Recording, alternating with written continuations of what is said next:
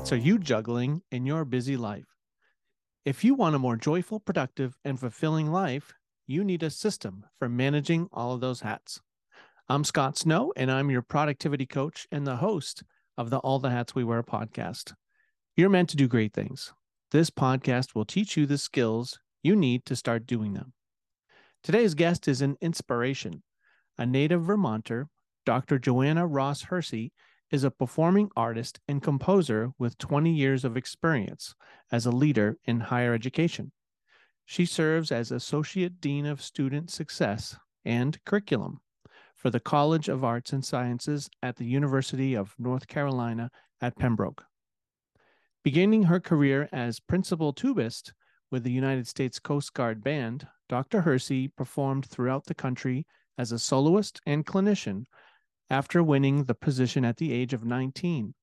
Dr. Hersey performed at numerous state functions for visiting dignitaries and royalty and has appeared in uniform on The Today Show and Good Morning America.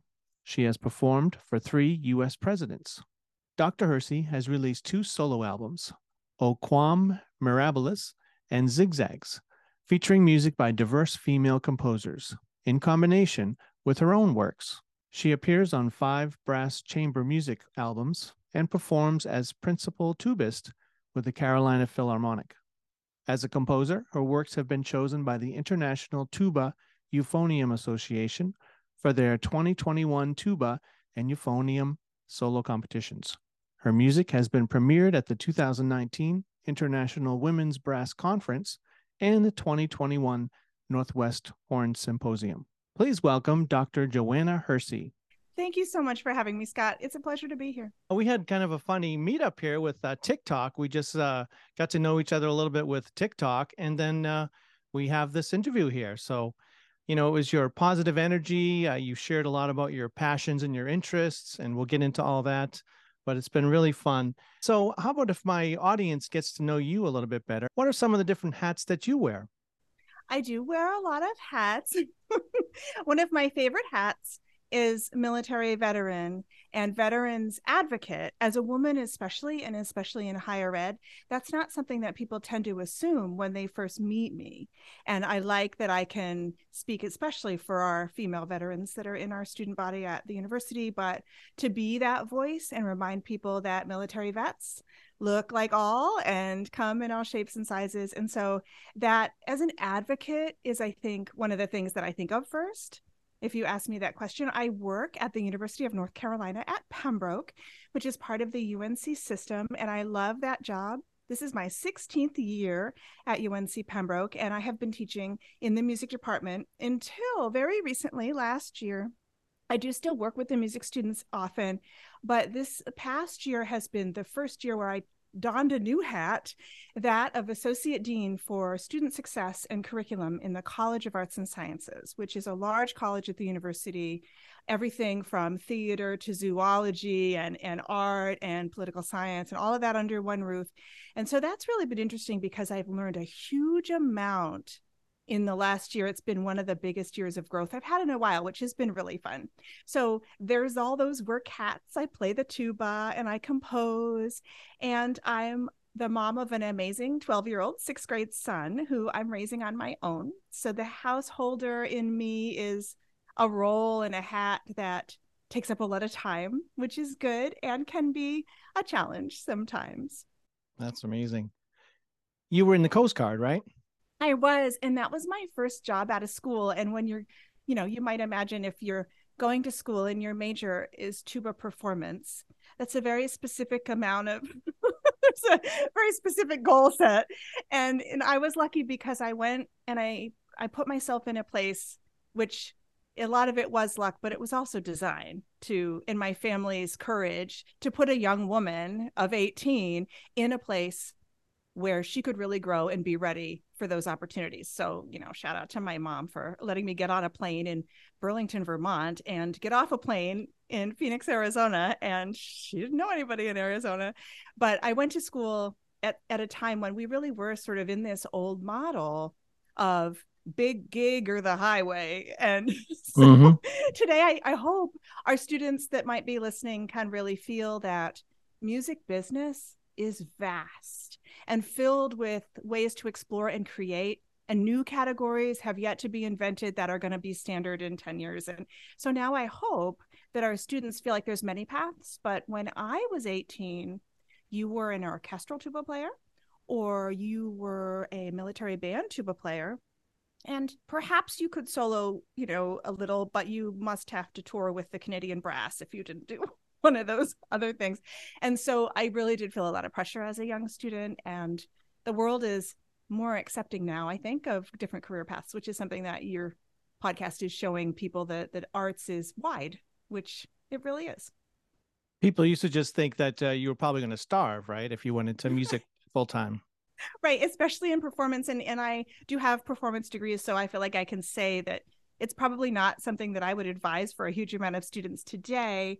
It'd be nicer to be a little more well rounded, and I have taught my entire life, so it would have been good if I had had a course or two be that as it may, yeah, this this sense that we can do more things. And that's that's another thing that I often speak about, especially being a woman who plays the tuba, is this sense that the hierarchy, especially in classical music, but it's present in lots of different types of, of genres. The hierarchy, we can get rid of that, where orchestral tuba player might be at the top, and then something like Dixieland band might be at the bottom and in that old sense of, you know, what you need to do to be a success. And now I think you get to define your own success. I remember seeing the uh, U.S. Coast Guard concert band, I guess, or wind ensemble at the Midwest Conference in mm-hmm. Chicago. Yes. Yeah, probably around 96. Oh, way back. it might have been me. Isn't that wow. funny? Yeah, they rotate. Of course, the service bands share that and they rotate through. So each year it would be a different one. Yes. And I was probably there, Scott. I probably mm. the, the tuba euphonium quartet. The, the all the military bands have small chamber ensembles, of course, from eh, you know flutes and and clarinet quintets and all the rest. But we had a tuba euphonium quartet. That was one of the joys of my time there, and we also played at Midwest one of those years that I was there. I think I might have done two of them. There's nothing like going to Midwest and you like you you almost become numb to it. Like okay, here's the Coast Guard band. Now here is you know Eastman Wind Ensemble, and right, you just the big yeah yeah it's fun. amazing and it's funny you say that because I noticed a social media post from someone who had had a negative experience. And I, I found that very interesting because it made me think of it from a different view, how it might feel to somebody who maybe felt a little on the outside of that world. I think that might have been this person's feeling that they they went and they expected whatever they expected and it came more negatively. And it, it is a little scary it's big. And so i thought i found that very interesting. And i wondered what we could do to keep that from happening to our events that somebody maybe just wasn't welcomed at the right time in the right way to make it a good experience for them. Yeah i've never heard of a negative experience at midwest for sure and I think that's why it struck me. And I've always found such great energy, both conferences, symposiums, all of that. That's how, you know, Pembroke, North Carolina is an amazing place, but many of your listeners will not have heard of it before. And it's in the middle of cornfields and it's very lovely, but it's quite rural. And if I didn't go out and do things like Midwest or the International Tuba Conference and other events like that, I think I wouldn't have felt as much joy in my career as I have done. So to me, that's a necessary part of us collaborating with each other. That's our community. And sometimes we have to go a little bit to find our community. Well, I see on your TikTok channel that you're always going on a road trip, you know, to a UNT or Ithaca. You know, that's the beauty of having a social media account where you add so much. Uh, you can just, as an interviewer, you know, just scroll through and really get to know a lot about you. So I can uh, have some pertinent questions. That's some fodder. And it's funny because TikTok was one of the things that I had not had the courage to dive into when it was coming up and i had a you know pretty good instagram following and of course some the other older ones and and i kind of felt well do i really need this? And i had decided that if i was really chicken about it it probably meant i better do it. I decided that if i would when i was interviewing for this position in the dean's office which is a major step up from being faculty both mind wise and you know change wise and i thought well if i get that job I'll I'll have TikTok as kind of my new stage as part of the change, and and that's what happened. And so, all right, I've got I've got to do it now. And so I've I've really enjoyed it a lot, and I counted up. I got you know uh, a uh, hundred or more videos in that first year, and and I kind of got my feet under me a little bit.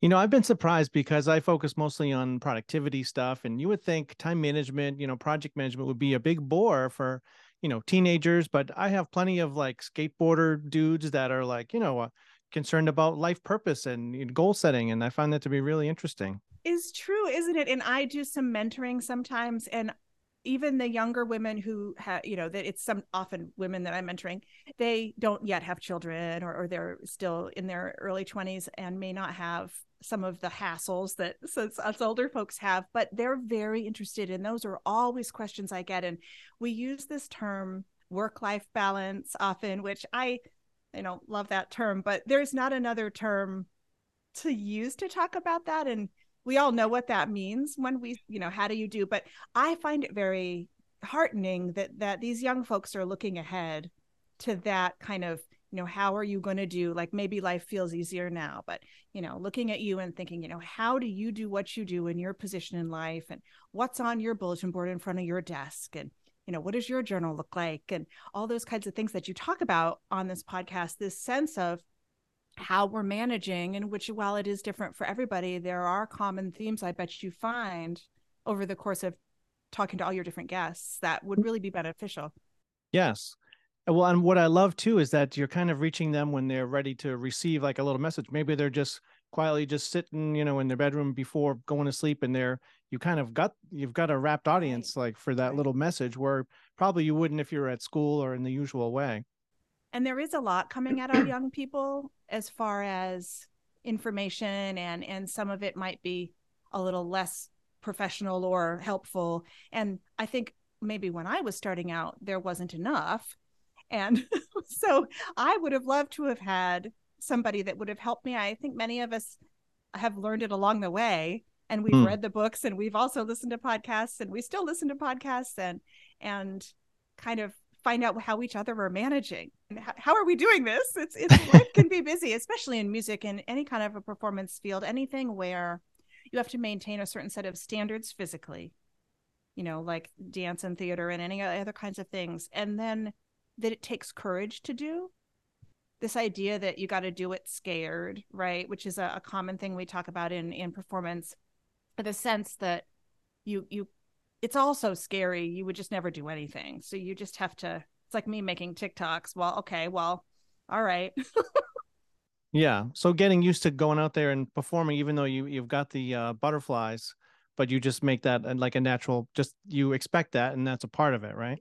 Right. It's interesting because I have this my son is interested in art and i said you know maybe it's time we got you some art lessons or, or sketch lessons you know would you like to meet with a teacher who might help? And and he said no i, I don't want anybody criticizing my well that's such a common response.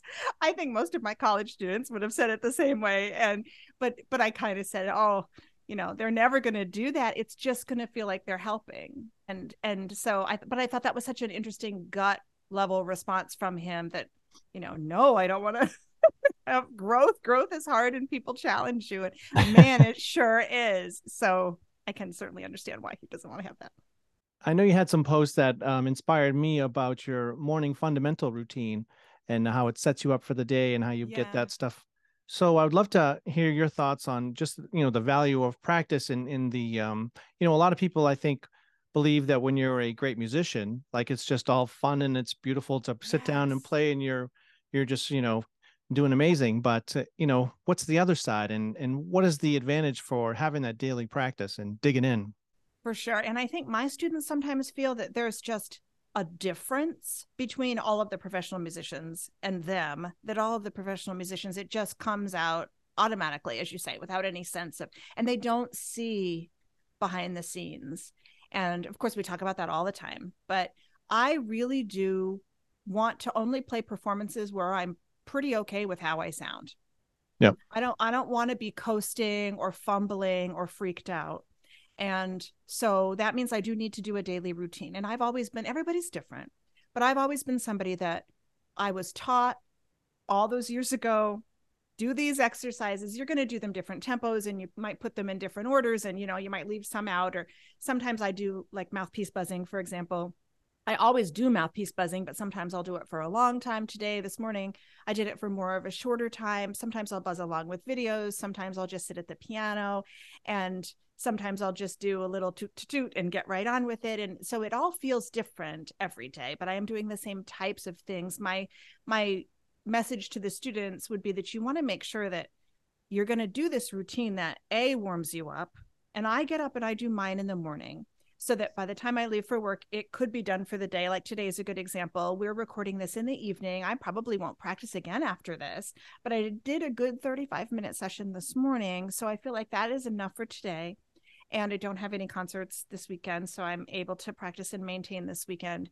I like that sense that I'm covering all the bases high range, low range, flexibility, slurring, tonguing, major, minor scales, arpeggios, all of those different types of things that would be common to all of us who are in the musical field, like all the different stretches that dancers and performers would do before they're going to go ahead into rehearsal.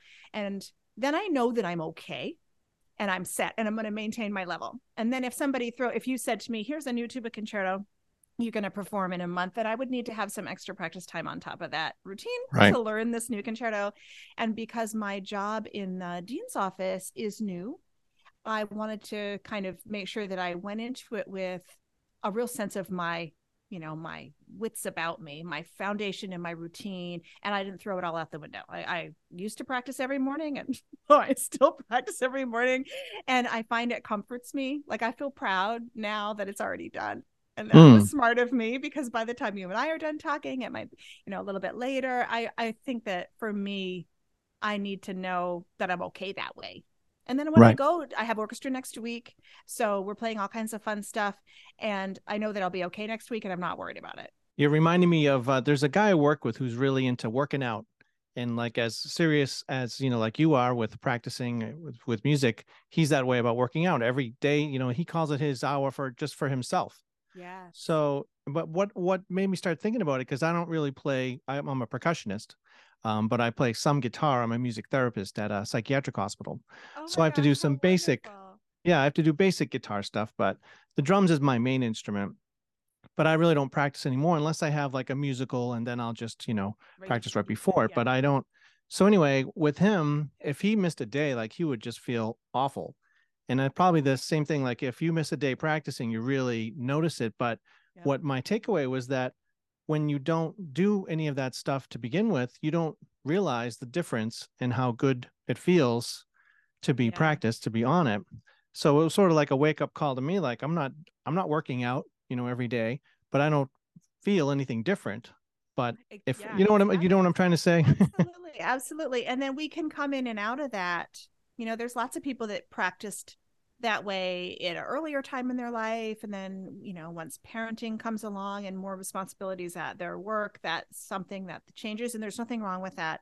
For me and and this is a little bit maybe off off of topic but but maybe not. When you fit what people's expectations are there's a lot of leeway. When you don't match what people expect for what you do you can't be bad. so I don't fit the stereotype of like the tuba players, you know, just come in. You know, I, I, if it was me that walked through the door, it wouldn't be. People would be surprised sometimes that I was the tuba player, and and because I don't fit that tuba player stereotype, I need to be always as good as I can. I, I need to anybody who doesn't fit the expectation for you know gender or racial reasons, anything that's unexpected or maybe that would have a bias associated with it. We can't take all that many days off. I certainly do take a day off every now and then, but I log all my practice and that's how I keep myself accountable. So I, I stare at that day off and I know why if I don't do it. well, I remember even in fourth grade starting the drums that I was very proud about that little practice grid sheet that I had to get That's a signature right. for every week, 20 minutes, 20. Right? It really was. Yeah. I think people sometimes feel that's like a you know a terrible thing, but I I find it so freeing because I'm so proud. We just had New Year's Eve and I loved one of your posts about goal setting for the new year so what is your process? I know you had your cup of coffee out and you had your, you know, what what's involved with you to come up with the yeah. goals and the vision for the new year? And I actually really goal set and and this is maybe a little bit of a shift from my past. I always goal setted majorly the first week of august because i'm an educator and that's what the start of the year is right? Our school we we tend to always start around august mid 12 15 something like that. So for me marching band was going and we were all in in the music building. And that was when i really sat down and and kind of made my new goals. But then new year's eve is fun and you see all of these sort of pros and cons of, of new year's eve posting. And i agree with those the the sense that you know don't just do it then because you think you're supposed to and then it kind of gives you a permission to let it go. It's sometimes we we don't hold to our things. Uh, we should be doing it all the time and and like our cvs and our resumes we should be looking at them every time something changes and we want to we want to do something new. We should be reevaluating. I write my cv a little bit over again every single time i send it out and the same with my bio. Depending on what it's for i just kind of go in and check is this who i am in this in this hat. And so, especially with um, my associate dean position being brand new, that started January 1st last year. So before that, I I really had a goal setting moment, and and then this year it was kind of you know reinstating some of that, and and I think that for me, I want to make sure I won't look in the mirror and feel that I didn't do what I should have done that I, I want to feel at the end of the day, at the following New Year's Eve, that I was proud of what I did and that I didn't waste an opportunity or chicken out of something. And many of us in this field in performing arts and, and in, in this this kind of life tend to be somewhat perfectionist and we tend to take things very seriously. I'm certainly like this. And think very carefully and want to do everything perfectly. I'm definitely that person. And and sometimes that can freeze you a little bit.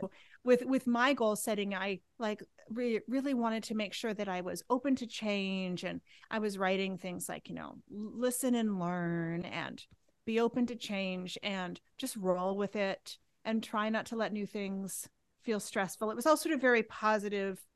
Whereas I know, you know, as a teacher, I know that people divide into two camps. There's that perfectionist crowd, like I was when I was 18, and then there's the group that needs to kind of be prodded a little bit, and they're too relaxed.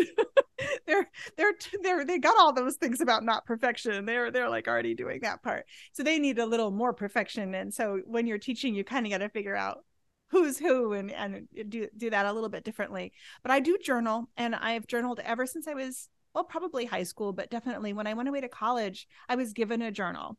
And so the first entry of it is, you know, here I am about to go away to college and, and it's neat. I've always felt it was fun that like as I started that professional tuba journey that that journal started and so I journaled all through you know, sometimes there's breaks, but I do the goal setting for the next year in the journal. And I really try to think about all of the, you know, as your podcast often talks about the different types of us there are, the different roles we have, and the hats are things to do with our personal life and our career. And sometimes my focus is a little more on career, and I tend to feel a little un done when it comes to things around the household. So, one of my recent goals in the last few years, especially since COVID really brought this all home to us a, a little bit more, is that I was finding real stress in my household tasks because I'm running in the household on my own and that's hard.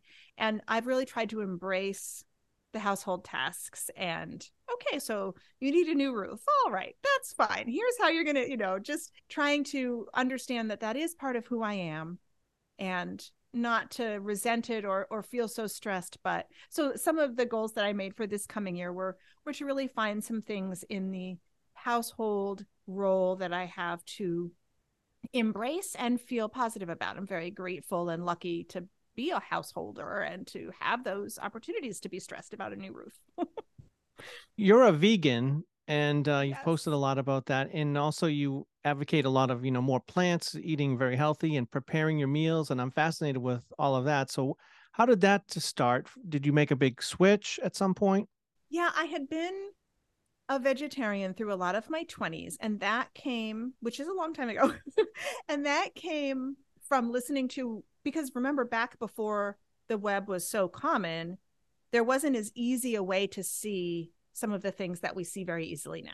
So it took me listening to an NPR report on chicken farming before I really understood what was happening in the chicken industry. And I'm not an activist by any stretch, but that made me become a vegetarian during my 20s. And I happily went along as a vegetarian just fine. And then when I got it was really getting tenure. So I'm here in North Carolina. You know, it's it's tricky. And I'm a northern lady. And so my tenure and and you know my my process going through the promotion and tenure was a little stressful and rocky and certainly i didn't put my health first. And like many of us i, I kind of let that get to me. I wasn't exercising and i wasn't watching as much what i ate and of course i'd had a baby during that time so i decided once i was given tenure and promotion i'm over that line that was you know super wonderful that i was going to take myself in hand and go vegan and it's funny when i look back on it because i thought you know it's this horrible thing and i'm going to do it for like two months drop 20 pounds and then, you know, forget about it. And I really loved it. I ended up following all these great different cooks and things on Twitter and trying to figure out what to eat and how to do it. And I love to cook. And I grew up in a household where things were homemade and my grandmother was an amazing cook and she taught i worked all through high school under this amazing swiss chef at a restaurant on a ski mountain in the middle of nowhere in vermont where i grew up where he was making these fantastic European classic dishes, Chateaubriand, right, all of that. And I worked from 14 through college in his kitchen, washing dishes, moving up through the prep cook stages, making all the things, desserts. And so he taught me a ton. Fritz, thank you. He was um, an amazing mentor. And so I really do feel at home in the kitchen. And I, I found it a challenge to figure out how to veganize something like a blueberry muffin or, or whatever I wanted to eat. I live in a town where there isn't anything to eat that's vegan. And so that necessitates that's part of my householder stress. Can't just grab something on the way home. And so so it I, I have to meal plan and and food batch and everything, but that that's okay because I'm also a, a skinflint Vermonter and I can save money doing that. So that's another little satisfying thing. But yes, yeah, so the vegan thing, I did think it would be somewhat short lived. But having been vegetarian, that's not a big jump. It really was the cheese. And I had I was eating some fish. I was eating sushi and things like that often. And so I went cold turkey on all of it and I cooked up a storm and I watched Forks Over Knives and, and I got all inspired and I haven't looked back. And I just had my 10th vegan Thanksgiving. Hmm. And I try not to have a soapbox. And my son, I don't require that he is vegan and I cook him meat occasionally. And I do want him to understand that it's a choice, but I, I secretly want him to do it when he's an adult. And I know if I force it on him now, that will never happen. He has his choice. Right you probably in an alternate universe you probably could have just as easily gone into being a, a big chef it right? was With... it was one of the choices and i really thought long and hard because of course i was doing the tuba all through high school and i knew that that was where i was going but but fritz was showing me this other in new england has great culinary schools and you know there have been all kinds of great and i really did that would have been what i did if i hadn't played tuba for sure you know what i find myself fascinated with your tiktok as well is that is your fascination and passion for history like the oh. historic brass society and yes i just i'm not exactly sure why but i think that embracing of the historic part is there's a richness to that that is attractive yeah i wonder why why do you think you know and i see a lot of your tiktok videos will have you know louis, louis armstrong or ella fitzgerald and so what is it yes. about that that well, older stuff that you like one of the th- this i think the answer is when i first joined the Coast Guard, I was uh, doing my undergraduate music degree. I actually won the audition before I was done, which was lovely. I went and enlisted and played at the Coast Guard Academy in New London, Connecticut. However, I wasn't done my degree. And so I needed to finish. And of course, Yale is nearby, UConn is there. And so I went to UConn to try to finish my music undergraduate but it was a little difficult because their classes were during the day of course and i was enlisted so i was act- all day active duty. And it turned out that because this is the 90s right? In the 90s gender studies programs were new and they were all at night because it was sort of considered a secondary thing like you might teach in the sociology program during the regular day and then you'd teach the women in poverty class at night or something like that. So i ended up flipping and getting a degree in gender and sexuality studies from UConn during my time in active duty because I knew I wanted to go on and do a master's in tuba and then a doctorate in tuba, which is what happened. And I kind of felt like, well, I I just need to get this undergraduate degree finished. So I did the gender studies degree just as a means to an end, thinking these classes are all at seven o'clock at night. you know, was right. And and they were, it was wonderful. And they were very fabulous. And I loved it. And I think that is when I really because the class is like the Emily Dickinson thing that I read for the New Year's Eve TikTok. I took a whole class on Emily Dickinson from this amazing woman and she made her come alive for us and that is they instilled in me that passion because when you study gender and sexuality what are you studying you're studying the history of how women and, and men have treated each other and been treated and how race p- plays into that and what changes were made in society over time and how that changed gender and race and how class plays into that and so you're looking at history and I just loved it. It's colored the whole way I see and work with the world and the nonprofit work that I do today. So mm. it's it's really you know uh, that's probably why I, I remain in higher ed. That was a really good experience. I think it's easy to forget how um, powerful relationships or like an experience with a great teacher that's passionate about it can yes. shape the students. You know, like like you were saying that you were. I was a similar way in uh, UMass. I was more like the the um, music ed and and doing you know percussion, classical percussion, but when I started hanging out with all the jazzers, you know, the the grad students, and they were yeah. so into it. They were just they weren't just saying they got to learn, you know, Bach or Beethoven. They were like really into Coltrane. Well, I can see that you bring your creativity and your passion that you have in music to all these other different areas.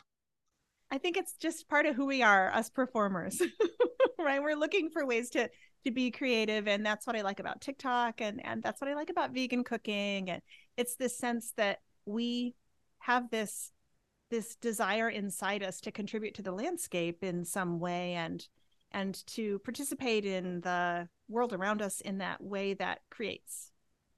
It seems obvious that musicians that are really serious you know they have a lot of passion you know music becomes a real love of their life but i wonder what advice when someone doesn't have music or art that they can really dig in and they want to have something to be really passionate and have that purpose what advice do you have for someone that doesn't do that? How can they discover that purpose? Do you have any insight on that? Well, I think we need to widen our view of what we mean when we say creating, right? Or or this this sense of creatives. That's that's a thing on TikTok, right? Creatives, this and that, and we can all be creatives. And maybe you're doing it in your kitchen or in your garden or in your way that you're teaching your children and the way you organize your household and the colors that you use and and the environment around us and how if you work with young people in scouting or a- anything that you might be doing there's a way to feel creative that's really just using what's around you to improvise new and interesting things on the spot. And i think we can all find places to do that more. Hmm. where can people go to find out more information about you and what you do I have a website, which we can link to in the show notes, joannahersey.com. And I have a presence on YouTube with mostly shorts these days, but some tutorials and things during the pandemic. We were all making tutorials madly. And every now and then I do a new performance. And I've got some concerts and performances coming up later this year that will be live streamed and that I'll throw the links to on YouTube. And then all the social media, including TikTok, where you and I met, where I'm a newbie but um, getting the lay of the land there. So also you can visit UNC Pembroke's website and see what we have to offer there in the wonderful educational world. Well, Joanna, this has been a great treat. I think my audience is going to get a lot out of this, you know, with creativity and just your passion, you know, that just comes right through. So I really appreciate you being on the show. Thank you. It was just a joy to chat with you, Scott. Thanks for having me. Well, that brings us to the end of today's episode. Hopefully, you've learned something to help you become more joyful, productive, and fulfilled. So let's keep that momentum going. Text or email me to schedule a free consult call to get you moving in the right direction. By the end of this session, you'll have a complete list of all the hats that you wear, and we'll probably uncover a few important hats that you should be wearing, but you're not. You're meant to do great things. Contact me to take the first step. Text 774 230 3928 or email me scottsnow1234 at gmail.com. Do it now.